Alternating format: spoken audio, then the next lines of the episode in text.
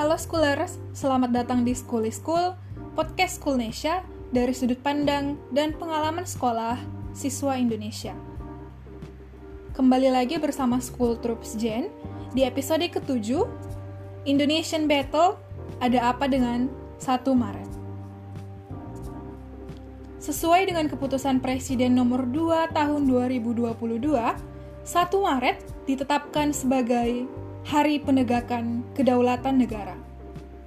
Didukung oleh beberapa pertimbangan, penetapan Hari Penegakan Kedaulatan Negara bermaksud untuk mengenang kembali sejarah perjuangan bangsa Indonesia yang mampu menegakkan eksistensi dan kedaulatan negara di dunia internasional, serta telah berhasil menyatukan kembali kesadaran dan semangat persatuan dan kesatuan bangsa Indonesia. Tapi schooler semua tahu nggak kenapa harus di tanggal 1 Maret? Memangnya apa yang terjadi di tanggal ini? Apa yang melatar belakangi tanggal 1 Maret hingga akhirnya ditetapkan menjadi hari penegakan kedaulatan negara? Peringatan sejarah ini dilatar belakangi oleh serangan umum 1 Maret 1949 akibat dari agresi militer Belanda II yang dilancarkan pada Desember 1948 meski Indonesia sudah menyatakan merdeka pada 1945.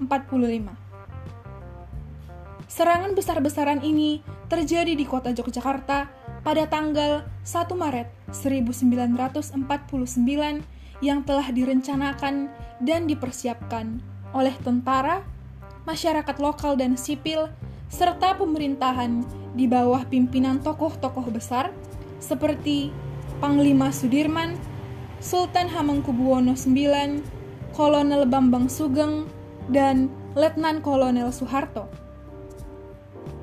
Serangan ini bertujuan untuk membuka mata dunia dan membuktikan bahwa kesatuan TNI masih ada dan kuat.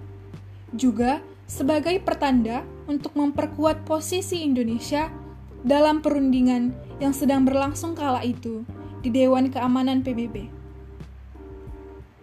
Menurut Wikipedia, jalannya serangan umum serentak dilakukan di seluruh wilayah Divisi 3 GM3 dengan fokus serangan ibu kota Republik yakni kota Yogyakarta.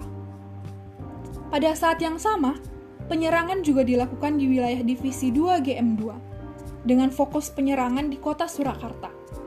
Dengan maksud agar mengikat pasukan Belanda dalam pertempuran hingga tidak dapat mengirimkan pasukan bantuan dari pihak Belanda ke kota Yogyakarta.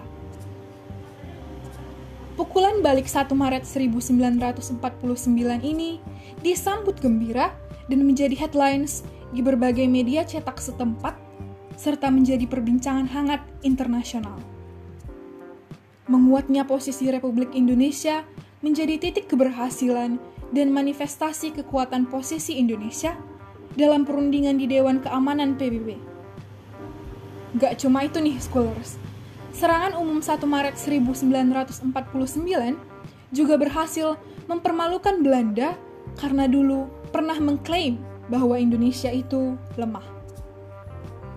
Nah, dari peristiwa serangan umum 1 Maret 1949 ini, sebagai siswa, kita bisa belajar untuk terus memupuk kesadaran berbangsa dan bernegara melalui nilai-nilai sejarah perjuangan bangsa.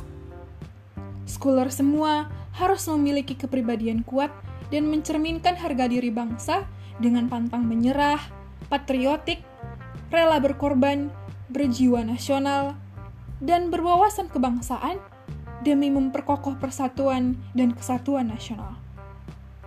Eh, informasi penting nih, sesuai dengan keputusan Presiden pasal kedua tadi, Hari Penegakan Kedaulatan Negara bukan termasuk hari libur ya, scholars. Terima kasih sudah mendengarkan.